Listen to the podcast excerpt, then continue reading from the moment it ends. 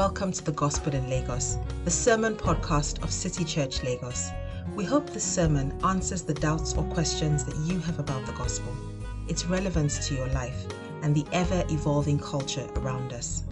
Our vision is to see the city of Lagos and beyond renewed by the gospel. And to make that happen, we need your support. You can do this by rating this podcast, following us, and giving through the Give tab on our website, citychurchlagos.com. Thank you for your generosity. We pray this sermon impacts you positively with the gospel.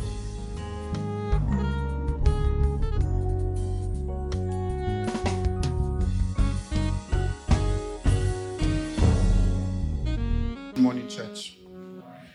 It is good to be with you all this morning. Um, if we haven't had a chance to meet yet, or if you're new or new ish, um, we're always happy to have new people amongst us. And so, my name is Emmanuel, and we have been in this series called, um, what's the series title again? You knew it, you knew it. It was a test. I forgot. It was called, it, um, we've been in um, this series called Made for More, and we're looking at what the Bible actually teaches about ambition. So last week we saw that God has wired us, God has designed us as human beings to be people who actually aspire to be more. Um, and you sort of see that both in what God has made, but also what He has revealed in Scripture. And so um, just think about yourself for a minute. The fact that you were born as a baby, you were the product of, you know, a, an egg being fertilized, and then you were in the womb for nine months, and then eventually you came out as a baby, couldn't utter a word, you were crying for every small thing. Eventually, you grew. Um, you became. You went to nursery school, primary school. Um, um, from primary school, you skipped because you're very intelligent. You went to university, right? No, not quite. There was a process, but eventually, all of those things contributed into you becoming the person that you are today. And so, nature teaches us that God has wired us as individuals and as human beings to be made for more.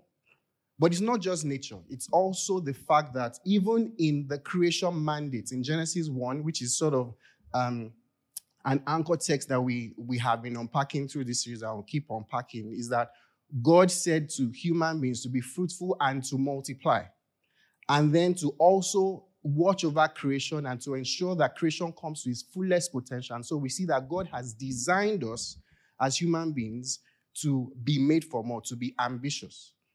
And a key part that we looked at last week was that um, being ambitious or being all that God has designed you to be actually means that you dream. And so you have aspirations. You see things where they are now, but you also see them in where they can be and what they can become. And so last week we looked at made to dream. And so this week, if you like, is a continuation of that because if God has made us to dream, God has made us to um, bring things into existence that possibly weren't there before or things that didn't um, haven't fully utilized their, their potential we dream but to dream rightly and to see those dreams come to pass we must take risks. And so today we'll be looking at what i've titled made to risk. And maybe as we hear that particularly if you're in the business space you're like ah made to risk here. Isn't that the thing that we're meant to avoid right? We're meant to minimize our risks and then optimize our businesses in ways that actually we avoid risk and we work towards the certainty of the outcome that brings us the highest results. Sort of, but not quite. Not quite because even in business, right, the people who actually advance, and many of us know this, people who actually advance are people who are most prone to taking risks. And so some of you can um, rewind your mind to a couple of years ago, almost an age that seemed so far away when everybody was using BBM. There was a time when the, the cool smartphone was actually Blackberry. I never had a Blackberry, and I always wanted to have a Blackberry, but I just saw that it was addictive. But the whole concept was really fascinating that you could have a small screen and you have a keypad that you could actually type things on. And I remember the first time I got a smartphone that didn't have a keypad, you know, that was attached to screen, that was a touch type. Someone said, like, this is what what what how how do you intend to use this? Like this doesn't make any sense. And it was in the middle of that that a man called Steve Jobs decided that actually, I'm going to take a risk. We've tried this thing called the iPod and people really liked it. Why don't we merge a music playing device with a cell phone and sell it to the world? At that point in time, you have to realize that that was a very, that was a gamble, really. It was a big risk. Because up to that point, people didn't, like, people weren't using smartphones that way, first of all. But then to the idea that you could sort of integrate a keypad without actually seeing the keypad and all your phone would just be screen and you'd be typing on it was also revolutionary. And so he launched the smart, the, the iPhone, I think, in 2008. And for the first year or for, for a while, it actually didn't do well. Like a lot of people were like, does this thing even have a future? But fast forward many years later now, iPhones constitute about almost 20% of the global smartphone industry in the world. 20% of the global smartphone usage in the world. That is even more fascinating when you think or remember that actually Android is a Gbogbero type of device. Yes, now. It's like Dubai market. It's like everybody has an Android phone. Samsung is creating one. Oppo is creating one. I'm just saying, like, if you're not using an iPhone, you are not, you have not yet made it, sort of. But the point, I, hope you're seeing the point. The point is that actually, so, someone said no. someone said no. But the point is that actually, that feat is actually really commendable and it's mind boggling when you think about the fact that iPhones are actually only made by Apple. It's not open source. It's not like other people don't make um, iPhones, the iOS devices. And so one company actually is taking 20% of the global sh- of the global market share of, of smartphone usage in the world. Why? Because someone took a risk. And I like how Mark Zuckerberg, whom some of you may or may not like, says it. He says the biggest risk is not taking any risks. In a world that's changing quickly, the only strategy that is guaranteed to fail is not taking risks. And so, just from a business perspective, right, if you are going to blow, if you want to make it, if you want to hammer, you need to take risks. But I'll argue that it's not just from a business perspective, also from the scriptures. If you are going to be all that God has called you to be, if you are going to live the life that God has designed you, optimized you for, you need to take risks. I like how Pastor John Piper in the US defines this. He says, Risk is an action that exposes you to the possibility of loss or injury. And some of you are like, eh, Emmanuel, isn't that what we're supposed to avoid?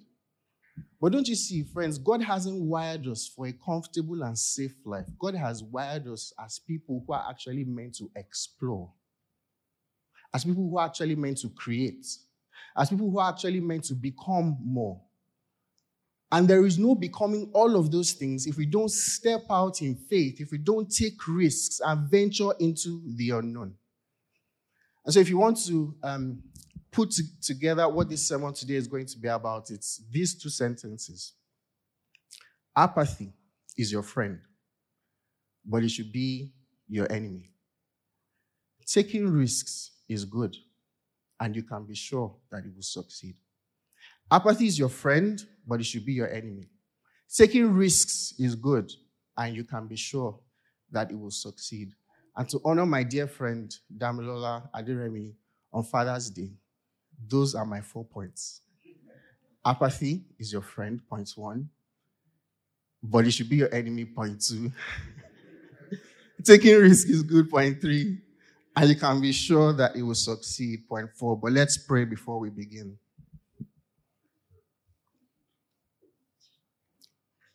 Lord Jesus, we thank you that you are enough for us in any stage of life that we find ourselves, regardless of what is going on around us.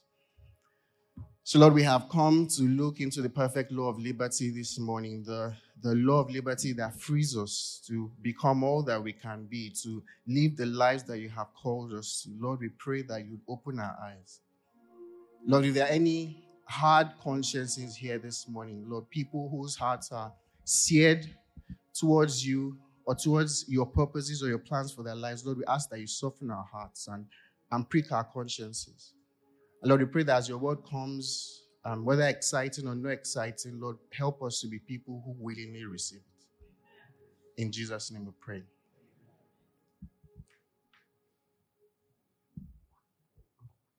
Apathy is your friend. I wish I had time to explore, but really, um, like the whole of 2 Samuel 9, 10, 11 is a fascinating block. It's a fascinating block because it's actually showing us a series of events in the life of King David, who at this point has just ascended the throne of the kingdom of Israel and has now become rightfully what God had called him to be. You see, there was a prophecy that was given many, many years earlier. We don't quite know how long, but it took a while.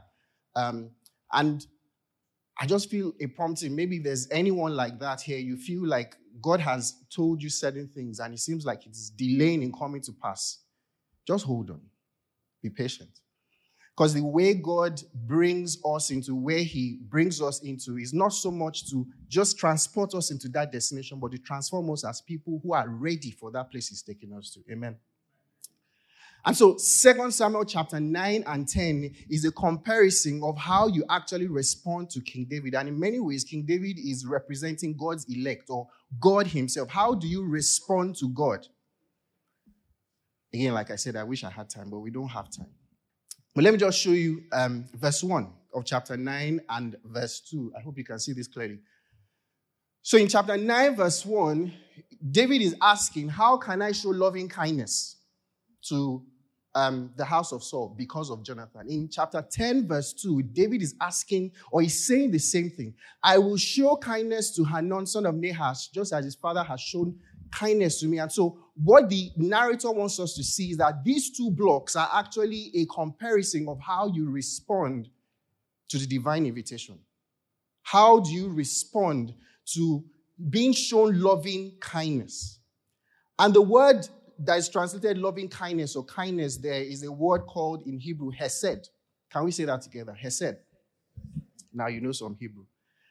And that word there is, is, is a word that, depending on context, could mean mercy, could mean love, it could mean kindness, it could mean loving kindness. It, it, it represents a number of things because it's so hard to pin down. It's so hard to define exactly what this word means, but the idea is that you are showing someone something they don't deserve because of somebody else.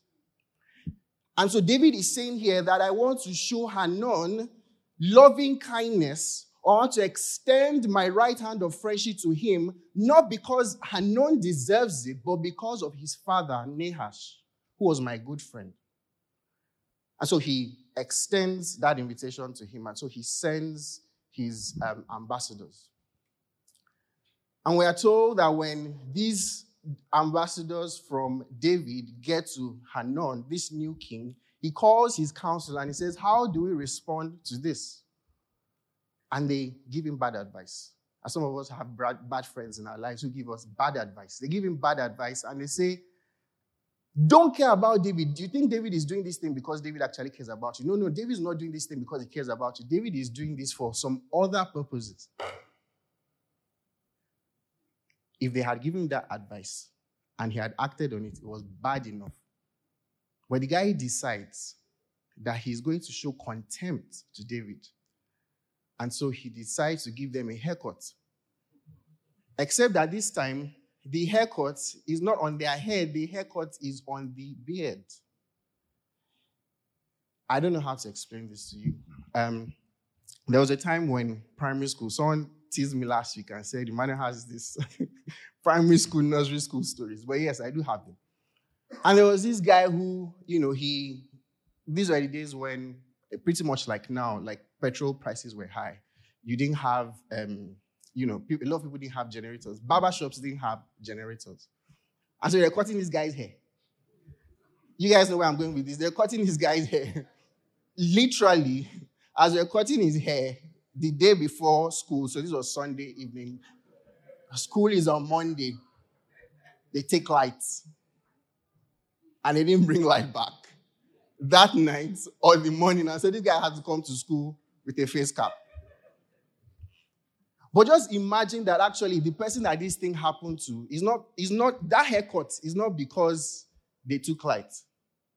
That haircut is because somebody actually doesn't like you and wants to put you to shame. And it is made worse by the fact that the person or the people that this thing has happened to actually are ambassadors of Israel to the Ammonites. It is like the um, ambassador of the US coming to present his credentials to President Tinubu, and then President Tinubu decides not only that we don't want the US in Nigeria, we're going to give them a haircut. Think about how, how really outrageous that is. But he doesn't stop there. He decides you guys both need a haircut and a garment change. And he doesn't cut it somewhere down he doesn't remove the rope of the shokoto. He doesn't undo their zip. He decides that he's going to cut it at their butt. Contempt. And the reason why I think Hanun has done this, the reason why Hanun has done this is because he doesn't care about David. He doesn't care about his father. He doesn't care about his father's legacy. He doesn't care about the relationship between his father and David. He doesn't care about the relationship between his nation and Israel. He doesn't care. And if you want a definition of what apathy is, apathy is a lack of care or lack of concern about something. Just don't care. Many of us have heard it said many times that actually that the greatest offense you can give someone is not just to hate them, it's actually indifference. Indifference. You don't care. And maybe you're, not a Christian here, and maybe how you've always thought of it is like, I don't have anything against Jesus, or I don't have anything against Christ. I, I just don't care. Friends, that is exactly what apathy is a refusal to take action or a refusal to take a certain kind of action because you don't care. And that's what we see Hanun doing here. And maybe some of us, you're like, wow, that is really bad, but that is not me. I want to argue, friends, that actually at the root of all the things we struggle with in our lives is a certain kind of apathy, is a certain kind of a lack of concern is a certain kind of, I just don't care. Not really because it doesn't matter. Like if you had asked Hanun and said, Hanun, do you think that your father's legacy matters? He would have said yes. If you had asked him and said, Is it important to preserve the peace between Israel and Ammon? He would have said yes.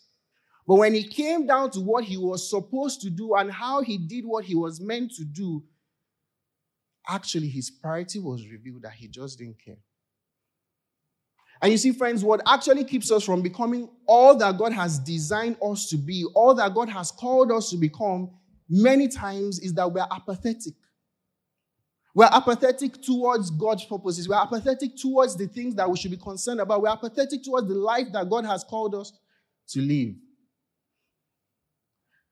And maybe you're still saying, it's not really me. Let's look at verse 6.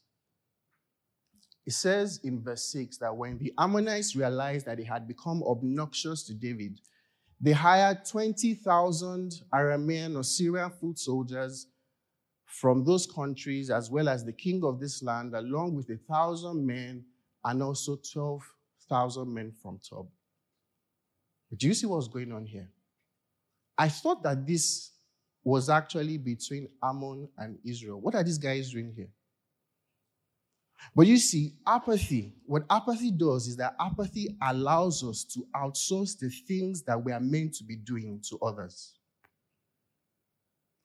Apathy, because we don't care, because we really, really deeply, deep down don't care, about our lives or the things around us, about the things we're meant to do, about the things God has called us about the people around us, we outsource those things to other people. So maybe there are some of us who would say, like, my kids are really, really important, really, really important to me. But could it be that you have outsourced their care to your domestic helps? Could it be that actually that your kids are being raised by these people that you have put in your life because I care about my kids, but like, ah, it's so tiresome. Toddlers are so annoying. They cry all the time. And so you have outsourced their care to these people who manage them for you. And then your kids can just fit in within your nicely scheduled life. Maybe some of you are hearing that and you say, Emmanuel, that is exactly why I don't have mates. That's exactly why I don't employ domestic helps because I need to raise my kids by myself. And to that I say, oh, really? There are many of us who don't have domestic helps in our life, but could it be that we're allowing the iPad and our smartphones and our TV devices and all these things to actually raise those kids for us?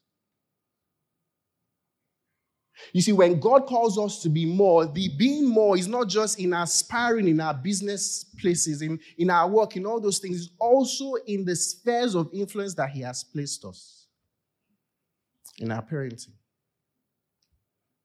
But maybe there are some of you that are here that you've had this business idea that you should have acted on it a long time ago, but you haven't acted on it because really you have all these nice theories about all these economic decisions that are being made and all these things that are being done, but you actually, deep down, you haven't acted because you don't care. It pains me every Sunday, and I'm not trying to call anyone out, but it pains me every Sunday when the word of God is going on. And many times, it is not that you have things to respond to from work. It is not that you're a doctor who is on call. It's not that those things can't wait for two, three hours. But sometimes, while the word of God is going on and God is connecting with these people, some of us are just typing away on our smartphones. Some of us are responding to emails, things that we can rightly wait until two, three hours later to attend to those things. And friends, if you do not know, that is an exact designation of the fact that apathy is at work in your life. Let's go for GC. Let's go for GC. Yeah, I'll, I'll make time. Let's go for prayer day. I'll make time. Let's study the Bible. I'll make time. And we have outsourced all those things rightly to, to, to, to podcasts, which have their good place. We've outsourced those things to internet teachers who have their good place. We've outsourced those things that should actually matter to us, those things we should take pains. Yes, it's slow. Yes, it's boring. Yes, we don't have all the tools, but things we should be doing ourselves. We have outsourced those things to others. You see, apathy always outsources to others what it should be doing by itself. Today's Father's Day.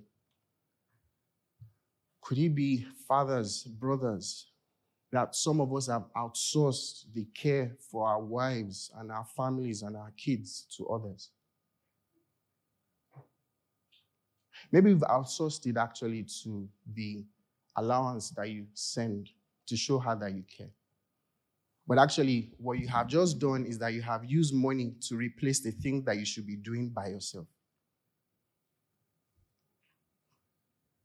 Maybe some of us don't spend time thinking, oh, kids came to City Kids. yes. Thank God that part is sorted. Um, they go for lesson. That part is sorted. Um, they play with somebody else's kids. That part is sorted. And all we are just doing is minding our own business. Friends, please don't get me wrong. I'm not saying these things don't have their places, but the point, the deep point of apathy is that apathy, rather than doing the things that it is meant to be doing, apathy always outsources to other people. And so this was a fight that should have involved Ammon and should have involved David, but rather than Ammon fighting, Ammon outsources to other people. We don't see Ammon in the fight that is actually about him. I, as I was prepping for this, and I, I just felt like this is really important because this is not so much just for you, it is also for me. I see the way apathy is at work in my own life. I see the way that many times I'm tempted when I should be doing something really constructive with my time. I'm surfing the web. I'm checking out something. And an hour is gone, and I come back. I'm like, where exactly was I doing? What exactly was I doing here? Apathy. And so I want us to take a look at this table. Maybe my help um, some of us as we sort of reflect on this. I call it an energy outcome chart. Um, and so, wow, I should do more press ups. and so, um, yeah, so this is, is this x axis or y axis? I, I was a bad master. I was bad. Let's just call it horizontal and vertical. How's that? Um, and so you see, there's the certainty of outcome, less certainty of outcome. So that's really how sure am I that this thing is going to happen? How unsure am I that this thing is going to happen? Um, there's the energy.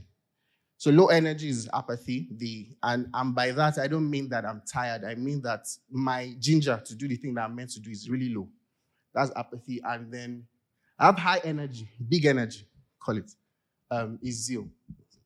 And so here, if you have, if you're very sure of how things are going to turn out, you're very sure of how things are going to turn out, but you actually have low energy. That's what I'll call coasting. Coasting. And coasting here really is like, I'm good at this thing. Some of us know people like that. Like they're very smart. They don't, you don't need to read extra. You don't like the the exact thing the teacher taught us. They remember. They don't need to put in any extra effort. They don't need to top it up. I will get, what's the cutoff mark? 50. I'm, I'm ashamed to say that was how I made it through many things in school, but it's like, what exactly do I need to do? What is the bare minimum that I can do to get this thing done? I know how to turn up. And so that's coasting. Um, but then on the other side, you still have low energy. But I'm not quite sure of how this thing will turn out. Or like, this thing is really hard. This thing is really difficult. This thing is really, I don't know what it will look like. I call that sloth. Sloth. And sloth really is, I think, is a biblical term. Many times we, we call it procrastination, we call it putting things off, we call it planning, you know, all of those things. But actually, what the Bible calls it is sloth. And you see, both coasting, the person who gets things done because they are aware of how it will turn out, and the person who doesn't do things because they are not sure of how it will turn out or because it's difficult, the person who is slothful, the person who is putting off things, the person who is procrastinating things, those things are, both of those things are deeply rooted in apathy. A lack of concern, a lack of care. And I like how, as I was preparing for this, there was um, someone who, who wrote a commentary on, on Proverbs. I, I like how he, three things he identifies from the book of Proverbs about what the Bible calls the person who is on a path of, of, of apathy. Bible calls that person a sluggard. Three things. The sluggard in the book of Proverbs will not start things. He will not begin things. You can put that up. The, the, the, the, the sluggard will not begin things. The sluggard will not complete things. The sluggard will not face things. That's the person who is apathetic. The sluggard will not begin things. The sluggard will not complete things. The sluggard will not face things. So in Proverbs, I think it's chapter, if can have, have that up, I think it's chapter 16. Yes, 6, sorry, 6 verse 9. It says that the sluggard lies in bed and he doesn't get up. Now, the way the book of Proverbs works is that many of the imagery, many of the imageries that it presents, they are not, they are not exact. They are, they are meant to illustrate something. And so the sluggard is lying in bed. He will not begin things. He's like, oh, ah, man, this thing is really hard. This thing is really difficult. This thing is really intense. Let's try it next year. By next year, I would have put myself in a kind of space where I have enough energy to get those things done. He doesn't have a plan for how he'll get the energy. He doesn't have a plan for how he'll get those things done. But the sluggard will never begin things. Another one, the sluggard does not complete things. And so in Proverbs 19, verse 24, it talks about how the sluggard will is so sluggish, is so apathetic that he puts his hand in his bowl and he cannot even bring it up to put the food in his mouth.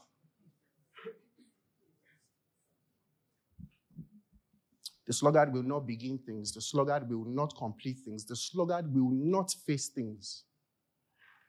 And so in um, Proverbs 22, verse 13, it talks about how the sluggard always says, There is a lion in the streets. Ah, I will be killed in the public square. And the idea there is no, Mm. no, there isn't actually a lion. But it is that this thing can be so dangerous. I don't know how it will turn out for me. The sluggard does not begin things. The sluggard does not complete things. The sluggard does not face things. And the question, friends, in unmasking the apathy in our hearts is what are those things that you are not beginning? What are those things that you are not completing? What are those things that you are not facing?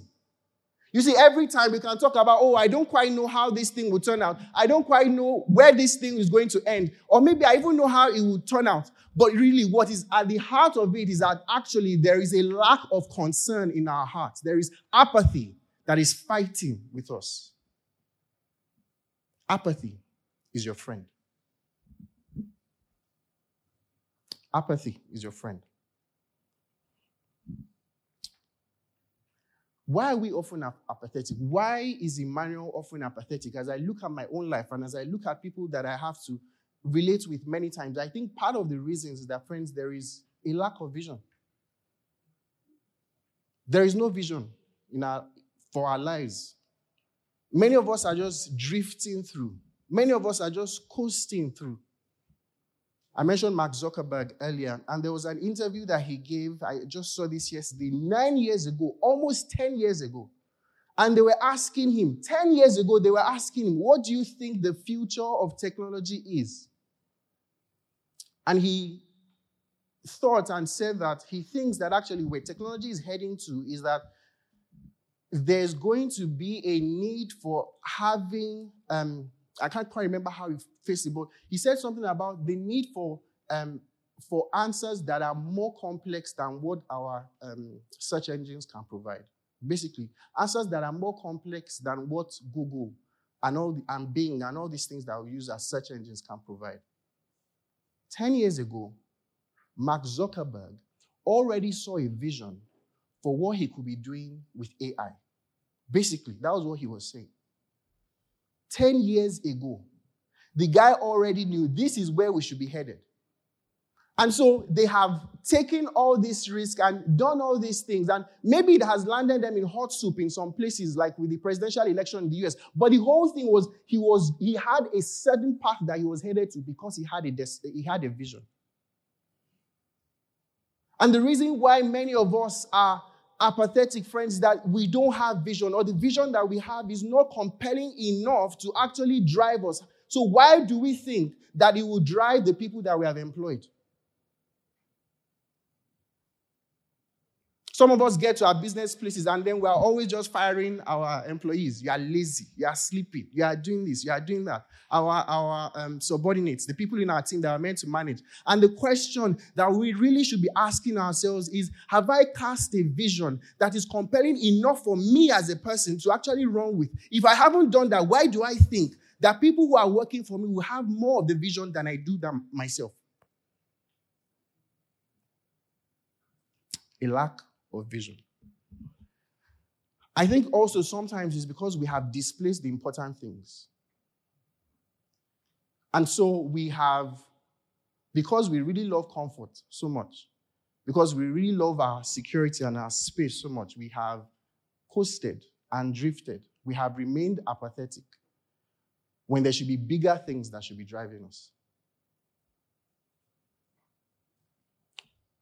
Apathy is your friend. But it should be your enemy. Apathy should be your enemy. And so what we see in verse 6 is that this guy, Hanun, realizes, Omo, I have taken a wrong step. Who sent me message? Who sent me job? Why did we do this thing? And so he hires these people to actually fight his battle for him. And what you see there is that apathy ultimately leads to foolish decisions. It leads to foolish decisions. But then in verses 7 to 8, David has heard what has happened. And so he sends his own men, he sends his people to fight. And he's responding with war. And so you see, what has happened is that Hanun eventually has to act, but his acting or his action is only reactive. It is because somebody else has done something. That's when he decides to act.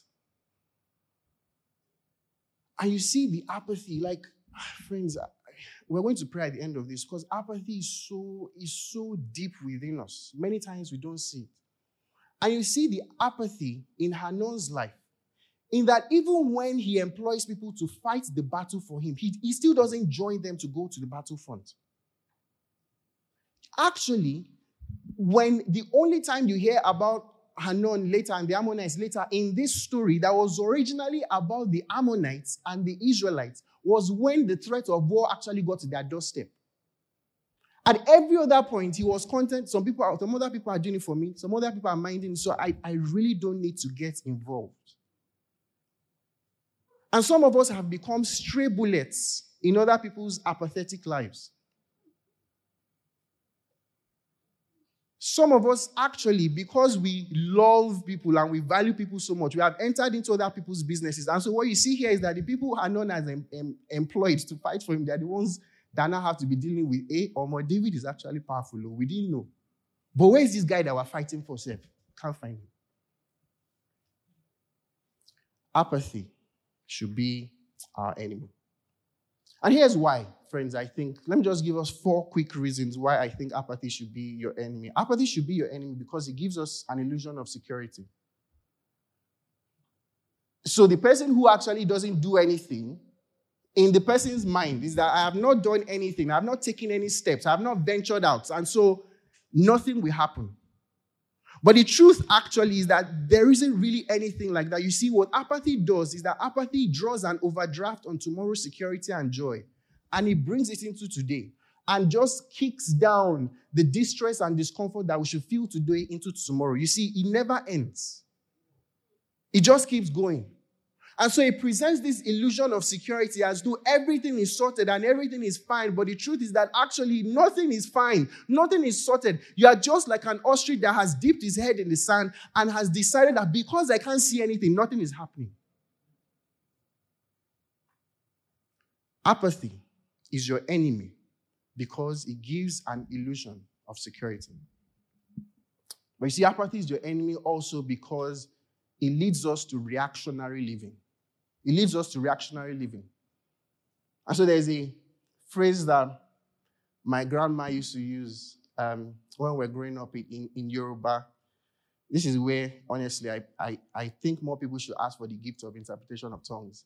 Because no matter how much I translate it, you never actually get the sense. But she would say something like this to us in Yoruba. She would say, Makpo ibitie baba. And the idea is that stop moving around like you're a barber's chair. Have you, have you seen a barber's chair before? There is a lot of motion, but no progress. You just turn to this place. Let's cut this part. Let's cut this. Let's cut this. And then you turn again. Let's cut this. Let's cut. But the truth actually is that you're not going anywhere. You're just moving around. And what apathy does is that apathy locks us into this place where we think that we're secure, but actually what's happening is that there's a law of reactionary living. This person has done this, so you have to react. That person has done it, so you have to react. There's a party here, so you have to go. There's something here, so you have to do all of these things. And you are locked into this lifestyle where all you are doing 24 7 is that you're just reacting to things and you're not actually responding or you're not envisioning the kind of life that you should be living. There's an illusion of security and actually leads to reactionary living. But third is that actually apathy keeps us away from what God has designed us for. And that's what we've been getting to in this series. That apathy keeps us away from what God has designed us for. And so in verse 2, remember, the whole point of this thing was that David actually wanted to show this guy loving kindness. He actually wanted to establish a relationship with him. And I don't know what would have happened. Maybe if this guy had responded in a humble and, and, and appropriate manner to David, maybe, just maybe, if he had problems in his own life, David would have come along with him. Just maybe, of course, he wouldn't even need to be fighting this stupid war in the first place. But now, because of the apathy that is at work in his own life, he's now in a situation where he's missing out on what God has designed for him. He's missing out on the life that he could have lived. And friends, the truth is that when we lock ourselves in this state of apathy, when we're in this state of apathy, whether we are coasting, we're just drifting along, not putting in our energy, or we're actually slothful, not even putting in anything at all, what happens is that we're ultimately keeping ourselves away from what God has designed for us. There are some of us here, you know, you know Maybe you even voted most likely to succeed when you were finishing secondary school, and you know, yes, so there are village people. Yes, there are people after my life. Yes, there are people who have bad plans. But this place I am now is because of me. It's not, it's not anybody that is doing me, I'm doing myself. Apathy ultimately keeps us away from the life that God has designed for us. And you see, when He does that, apathy ultimately wants to destroy us. And so, really, that's what, that's what will eventually happen to this guy. Because now, instead of him responding in the way that he should have responded to the life that God designed for him, he now has to be fighting a stupid war that he didn't have any business fighting in the first place. And guess what? Uh, David usually wins. David usually wins. And you see, what apathy does is that apathy ultimately wants to destroy us. Friends, apathy is your friend, but it should be your enemy. And maybe some of us can actually see it in our lives. The fact that we weren't there for our loved ones, the fact that we weren't there for our kids, the fact that we weren't doing the things that we're supposed to do, the fact that we didn't do the things that we meant to, we're meant to do in our business. Now IRS is chasing you all around. What did they call them? Is IRS now? Is IRS now? Is IRS. Join me now. Is IRS. No, is FIRS. Whatever. Apathy ultimately aims to destroy. So, how do we kill apathy, friends? How do we kill apathy? Very quickly GRVI. GRVI. How do we kill apathy? I know some people will say GRV. No, it's GRVI. I. I is there. The first thing is that we must gospelize. Can we say that together? Gospelize. And by gospelize, that, I'm actually not forming that word. That is a word that is used in the Bible. The, the idea is that you should be preaching the gospel to yourself, particularly if you're a Christian. You see, when God saves us, and, and I like this so much, when God saves us, God doesn't just transport us as He can. He doesn't put us on the Enoch Express that just lifts us from earth to heaven and then we have a security eternally. No, what God saves us, why God saves us is that God has put us here to do things. In Ephesians chapter 2, verse, 20, verse 10, when after unpacking all the mystery of what God has done in salvation and how God has joined us to Christ and how God has seated us in heavenly places and how that our salvation is not actually because of anything we have done, he says, We are God's workmanship in Christ Jesus, created to do good works. You see, what happens is that when we are in this state of apathy, what, what happens is that our gospel quotient is very low. There, there shouldn't be a Christian who is not aiming for more in life. There shouldn't be a Christian who you just see 10 years ago that is in the exact same place where they were 10 years ago. The gospel has everything to do with our ambition and, and, our, and our desire to aim for more and become all that God has called us to do. Gospelize. Yes, we should run away from prosperity theology. Yes, we should run away from thinking that actually this, this earth is heaven. Yes, we should run away from all those things. But what should be happening is that the gospel should be shaping how we actually look at life now. The gospel should be shaping how we see the problems around us. The gospel should be motivating us to do something about it. And, and thank God some of you are already in those spaces, your NGOs and in your workplaces. The, the, the, the reason is because you've seen there is a lack, there's a problem, there's something wrong with the world. And if I'm a citizen of another kingdom, how should should that reality affect my life in the here and now? Gospelize. I sort of attached that is that we should memorize scripture. If it is true, and I believe that it is true, that, the, that, that, that apathy is our friend, no matter how ambitious you think of yourself in one sphere of life, if it is true that the gospel actually changes us, then it means that we should be seeking constantly to kill the apathy, the remaining apathy that exists in our own lives. Memorize scripture. There are passages, plenty passages to actually memorize. In Proverbs chapter 15, verse 9, it says that the path of the sluggard is blocked with thorns. In other words, you know, go better for the sluggard. That is not a um, an Igbo proverb. That is not from Ikate C.S. Lewis. That is from the Bible. I like I like dragging Turkey every time. Like Ikate C.S. Lewis. Like, what do you have to say about this? The gospel actually has a lot to say about our ambition. So you gospelize, but also you must realize, you must realize that there are no neutral zones in life. There is no coasting. There is no neutral gear in life. Some of us who, who started driving with manual, you know that when you get to a slope, you're like, ah, let's save both my leg muscles and let's save some petrol. So you turn it off and then you put it in neutral and then the car is just gliding down and it's coasting down. There is nothing like that in life, friends. You are always in gear. You are always running. There is always something happening at each point. And you see, the earlier we realize that there is no coasting in life, the better for us. One of the metaphors the Bible uses about the world that we're in is that actually we are in spiritual warfare, we are in battle. And if we belong to Christ, it means that the enemy is constantly going to be trying to attack us. And if we don't want the enemy to succeed in his attacks against us, we have to realize that there is no neutral zone. So you gospelize, you realize, but also visualize. Visualize. And this comes back to this vision thing. Maybe some of us don't have visions for our life. Maybe some of us don't know where we are headed. Beg God, pray, fast. As in, seek God's face. Like, God, what am I meant to be doing? What should I be doing? How should I be running the course of my life? What should I be doing with my life? Visualize. But also visualize what apathy can do to destroy you. There is um, a Christian writer, a former pastor, but now a Christian writer who had a, has a book on sexual purity that I, I think is a really good book and it's a very short one. Um, but then he, he says, so yes, there are God's promises and how he keeps himself away from, you know, from lust and from sinning against God sexually. Um, but actually, what he also does in addition to that is that because sometimes, because sometimes our head is not always correct.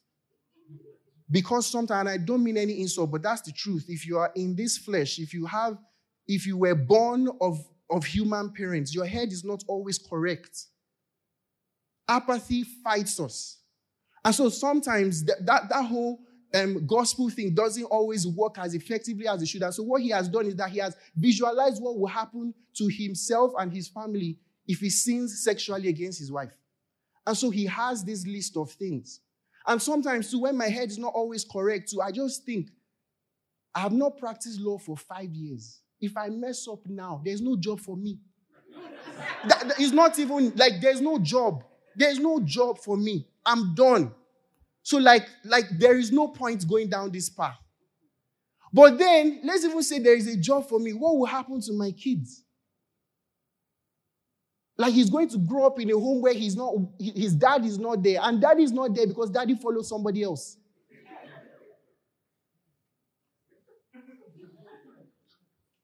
But then, like these people that are here now, like what will, what will happen? I will now come back to church. You say, like, and grace is real. Oh. Grace is real. Like we really love you, Emmanuel. We welcome you back. All of you love me and you welcome me back and you know extend arms of.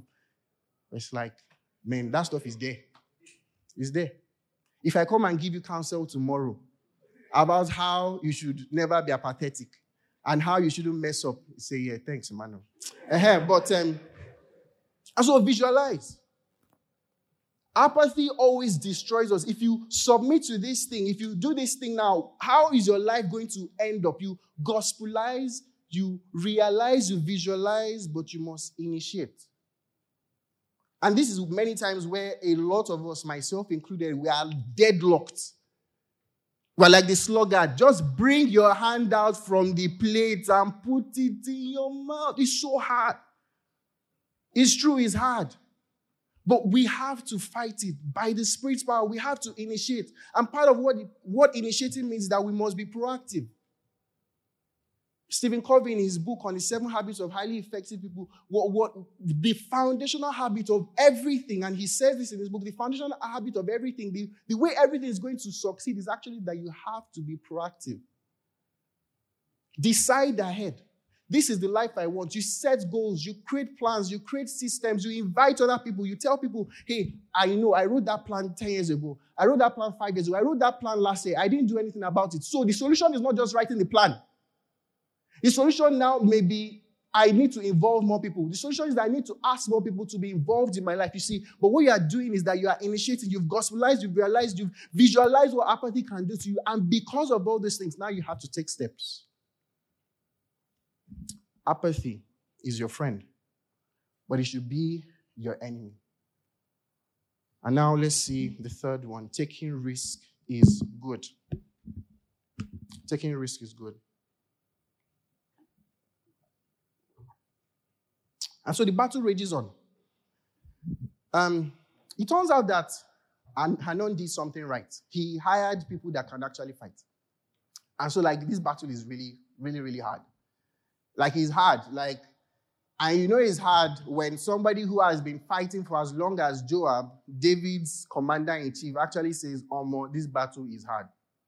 You see that in verse 9. He says, in verse 9a in the ESV, he says that Joab saw that the battle was set against him both in front and in the rear. It means that this thing was tight. It means that it was hard. And so, what does Joab do? Does Joab decide, oh, yeah, let's bolt, let's run away? Like this thing is too hard, it's too difficult. Not today, mama, not today. No, that's not what he does. We're told that in verse 10, he takes the best warriors he divides his company into two, basically.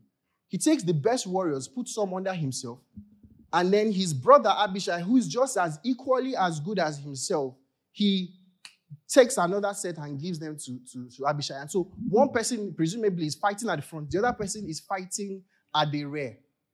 You see, he decided that this time when the battle is hard is not a time for me to actually bolt and run away. This time that the battle is hard is actually a time for me to rise up to the task.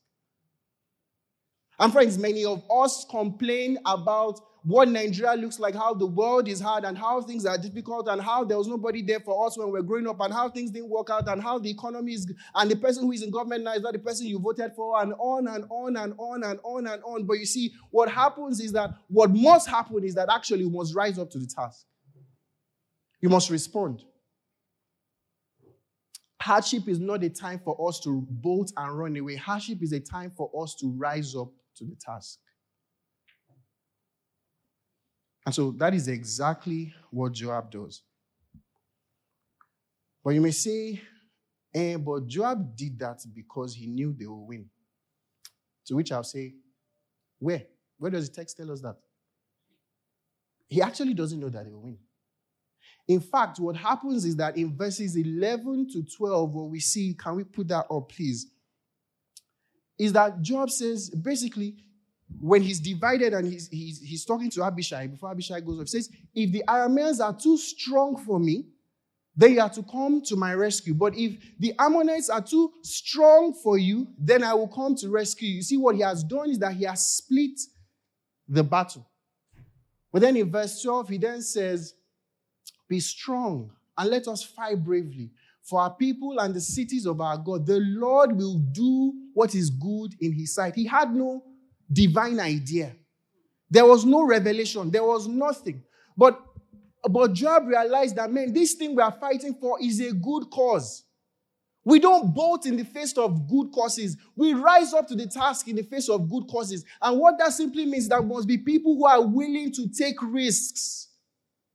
Joab realizes that if this thing doesn't happen, if we bolt and run away from this battlefront, if we bolt and run away and we don't rise up to the challenge, deliverance will not come like it's meant to. And so, if deliverance is going to come, one thing we can be sure of is that if we run away, deliverance won't come. If we fight, deliverance may not come. But what we know is that if we don't fight, deliverance still won't come anyway. So, why don't you just stand up and fight? And basically, this guy says that he is going to rise up to the task, he's going to take a risk. Do you see what happens, friends? Is that to actually live the life and become all that God has called us to be and to enter into the victories that he has for us must be people who are willing to take risks. And so let's go back to that chart that we saw earlier. Ah.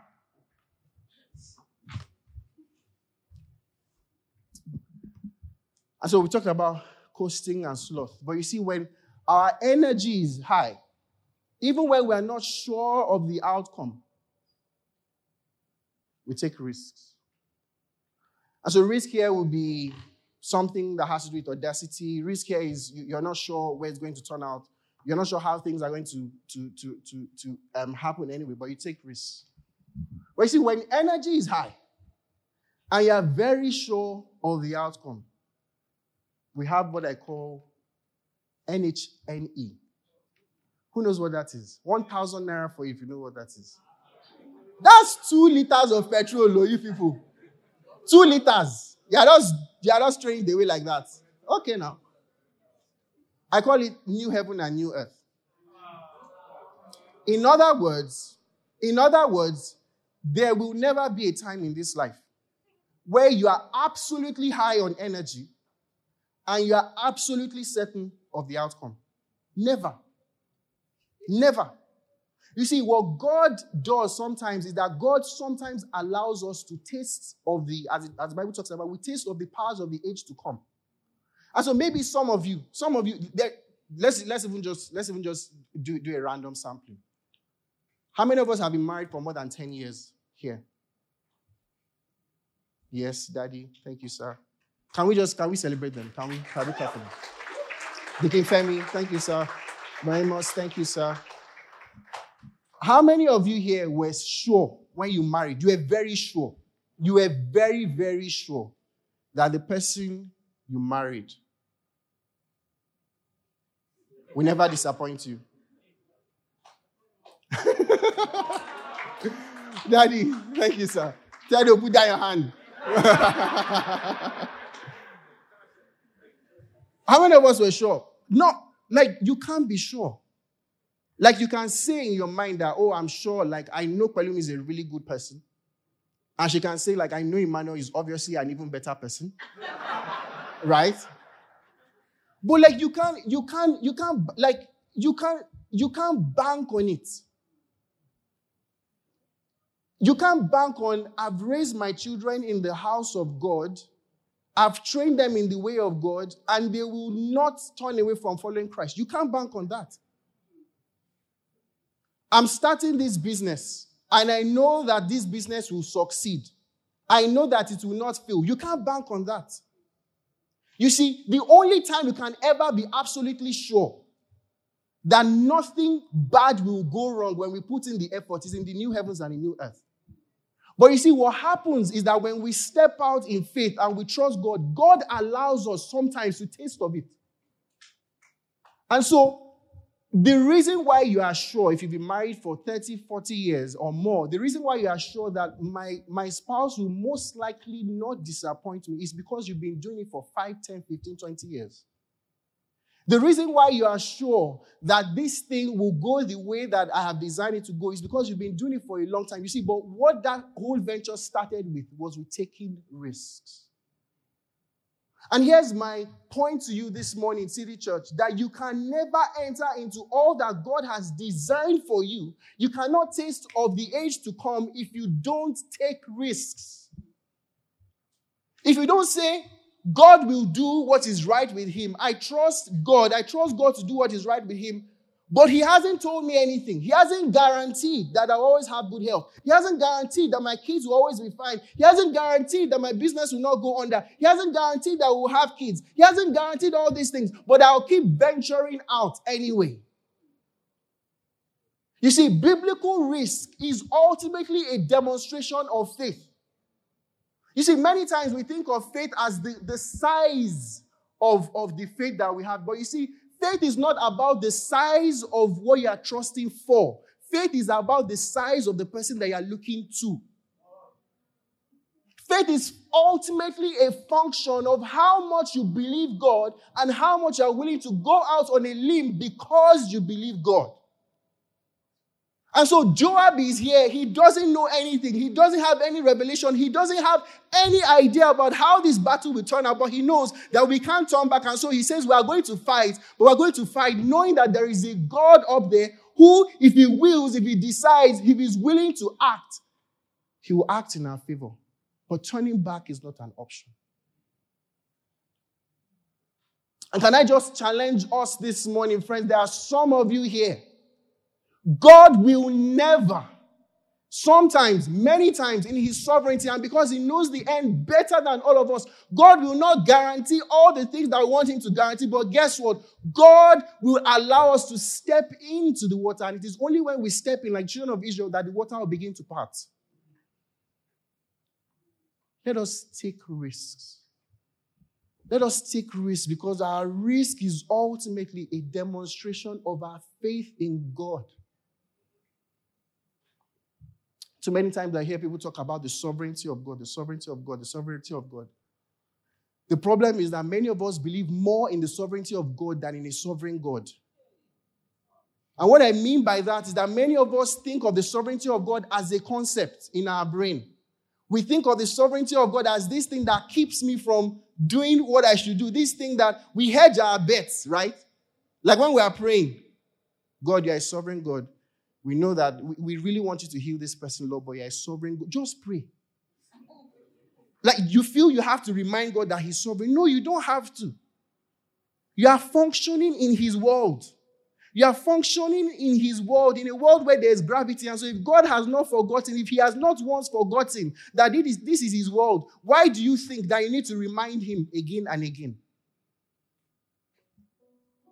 Don't believe more in the sovereignty of God. Believe in a sovereign God who is disposed to act on our behalf.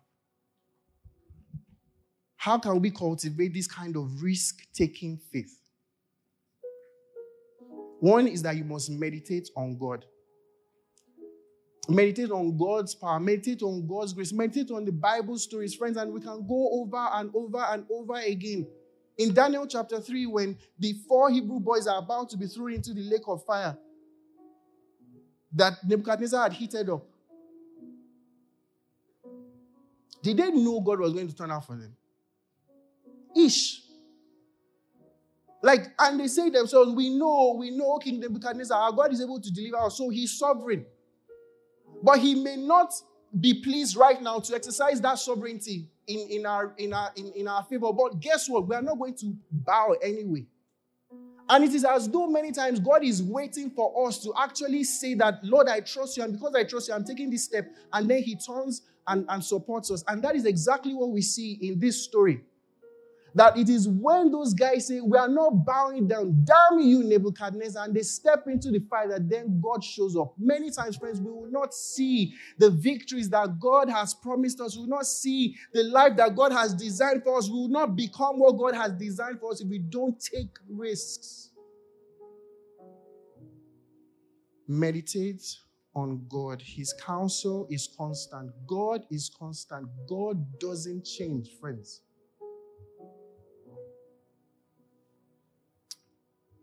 And so apathy is your friend, but it should be your enemy. Taking risk is good, and you can be sure that it will succeed.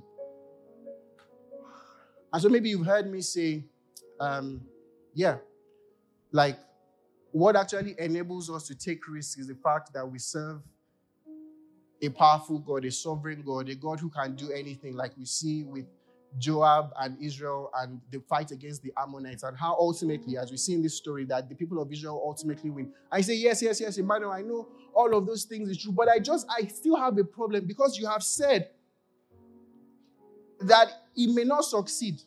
Like this venture may ultimately not work out if God doesn't exercise his favor in my regard. So, how do I know? How do I know that this risk is worth taking anyway? And I'll say, You're right.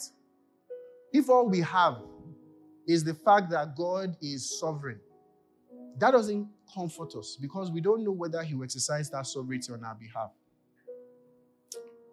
I read the Quran about two years ago, parts of the Quran about two years ago. And I was initially, my gut reaction was I was afraid. Like, Omo, Allah is powerful. Oh. Allah is really, really powerful. Like, He's really, really sovereign. And so, if ultimately that is our hope, if, if, if that is all that we have, you're right, we don't know that He will exercise His sovereignty on our behalf. Or maybe some of you might be saying, Yes, Emmanuel, I get what you say about the fact that, yes, God's counsel doesn't change and, and God's counsel is, is constant. But if that's all we have, how do we know that God is not just a rigid God that is guiding us along the path that He wants for us? And, you know, He's just this very robotic God that everything is just going a certain way. How do we know that we can succeed when we take risks? Remember, I said that Second Samuel chapter 9 and 10 are really comparisons of how we respond to God. And you see, the ultimate key that guarantees the fact that we can make successes of our risks, even when it appears that it is failing, even when it appears that things are not, aren't working out, is in this passage. And she's that word that I was talking about at the beginning loving kindness kindness, hesed. And so in chapter 9, verse 1, in contrast to chapter 10, what has happened now is that David is on the throne, he's reigning as king, and he remembers.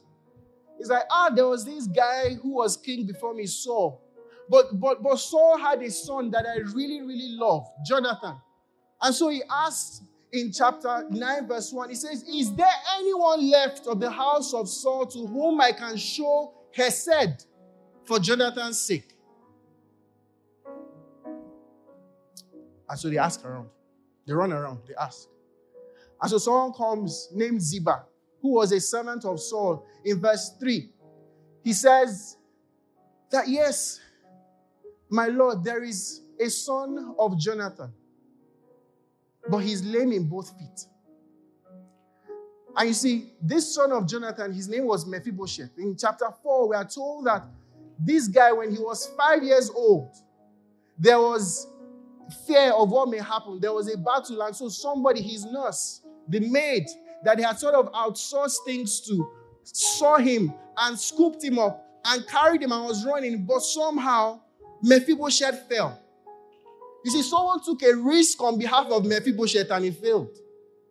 Someone carried Mephibosheth in his arms and, and, and scooped Mephibosheth up, but somehow that thing failed, and Mephibosheth was suffering for the failure of that risk. And maybe there's somebody here, you are suffering for the failure of the risk, or maybe you are, you are not taking risk because you are afraid that, that, that, that it may not succeed. You look around you and you see people who are taking risk. These people are lame in both feet. These people are suffering. These people are suffering because the risk didn't work out. But you see, in verse 7, friends, and here is the good news. In verse 7, it says to Mephibosheth, who is now afraid, he says, I will surely show you kindness. Not for your sake, Mephibosheth, because you are lame in both feet. Not for your sake, Mephibosheth, because I don't know you. Not for your sake, Mephibosheth, because you haven't done anything. In fact, you are incapable of doing anything. You see, I will show you kindness. I will show you Hesed. I will extend the reality of this covenant that I had with your father to you. Why? For the sake of your father, Jonathan. And friends, this is the entire gospel in one, in one whole verse.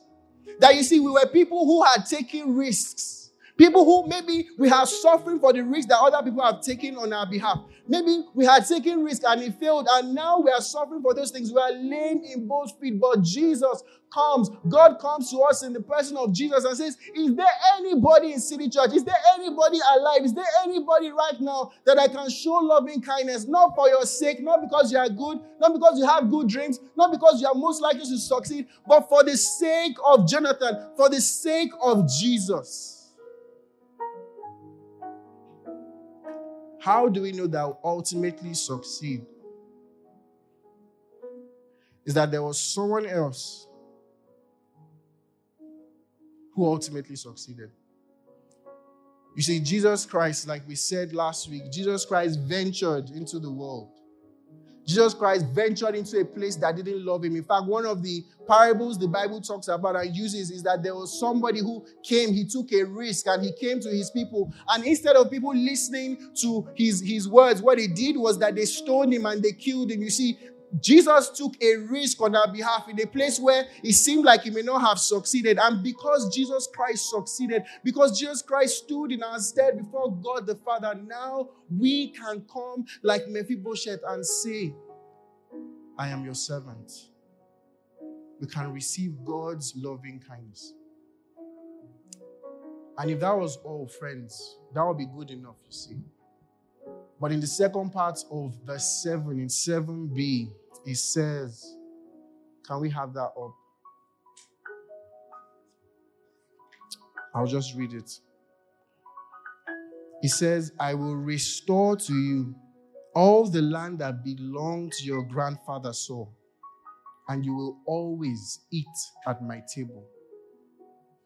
This guy who was lame in both feet, this guy who couldn't make a success of his life, this guy who, who, who, who a risk was taken on his behalf and he failed. Now, because of his father, because of the covenant relationship his father had with King David. Now, he not only just enjoys the benefits of his life being spared, but now there is a restoration of all that was lost. It says, all that was lost, all that you didn't have, all that was taken away, I will restore to you all the land that belonged to your grandfather. So, and friends, maybe some of you are here this morning like, man, might have blown it. Men have been apathetic. Men, I haven't taken the best decisions. Yes, I haven't taken risk. Or maybe my, my the risk didn't succeed. But here is the good news, friends, that God not only welcomes us in, but God restores. I pray that there will be a restoration for you this morning. I pray that all the things that you have lost, the Lord will restore. I pray that as you gospelize and see the reality of all that God has done for us in the gospel, that it doesn't keep you down, but it drives you out knowing that because you have the approval of the Father, because the Father has welcomed you in, because He has invited you in, not because of yourself, but because of His Son, Jesus Christ, like Mephibosheth, now you are welcome to the table. Apathy is your friend, but it should be your enemy. Taking risk is good, and you can be sure that it will succeed because there is one who has gone ahead of us.